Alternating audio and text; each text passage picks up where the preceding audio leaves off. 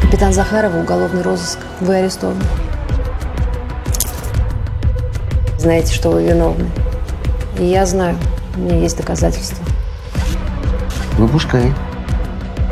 Хотите что-нибудь рассказать? Как вы узнали, что Красовский был у нас застрелен?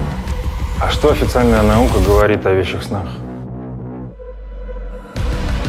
Убийство. Ночью мне это приснилось. Ведь вы убили человека. Что мне делать? Наполовину не договариваю. И, конечно, врет. Мне просто нужно понять, что со мной происходит и для чего.